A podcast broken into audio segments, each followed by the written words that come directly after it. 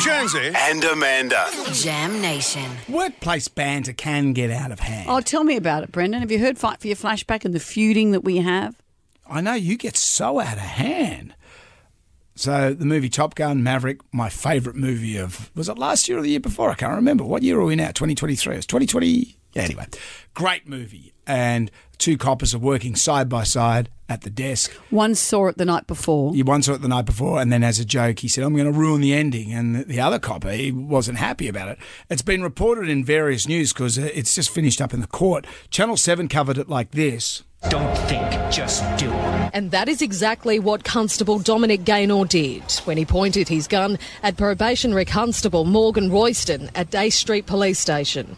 And it was all over the movie Top Gun Maverick. Yeah, which was yeah pretty sedate reporting.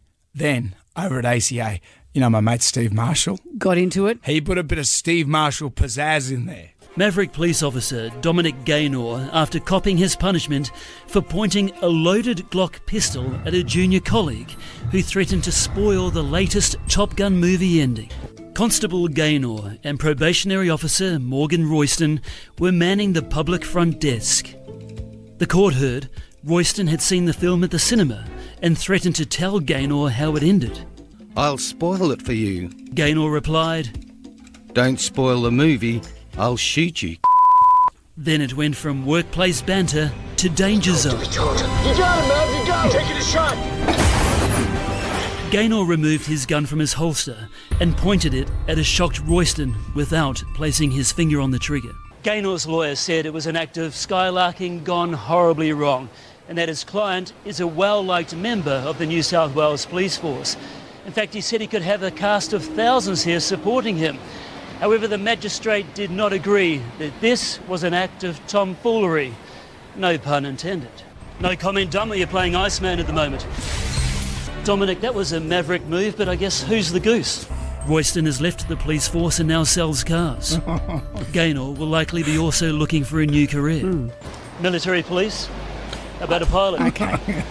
I put This it to is you. when Dom found the need. The need for speed. I put, stop! Stop! And I put it to you that those Marshall. puns are entirely intended. that is Steve There's no pun unintended My, there. my favourite from that is, Dominic, that was a maverick move, but I guess who's the goose? and Steve, really, he's worth watching on ACA. Remember that time about the guy that was caught doing a wee on top of Sydney Football Stadium, and he called him Is it Danny King or is it Piddler on the roof? a piddler on the roof. P.S. Don't tell me how the movie ends. I've seen it and I still don't remember.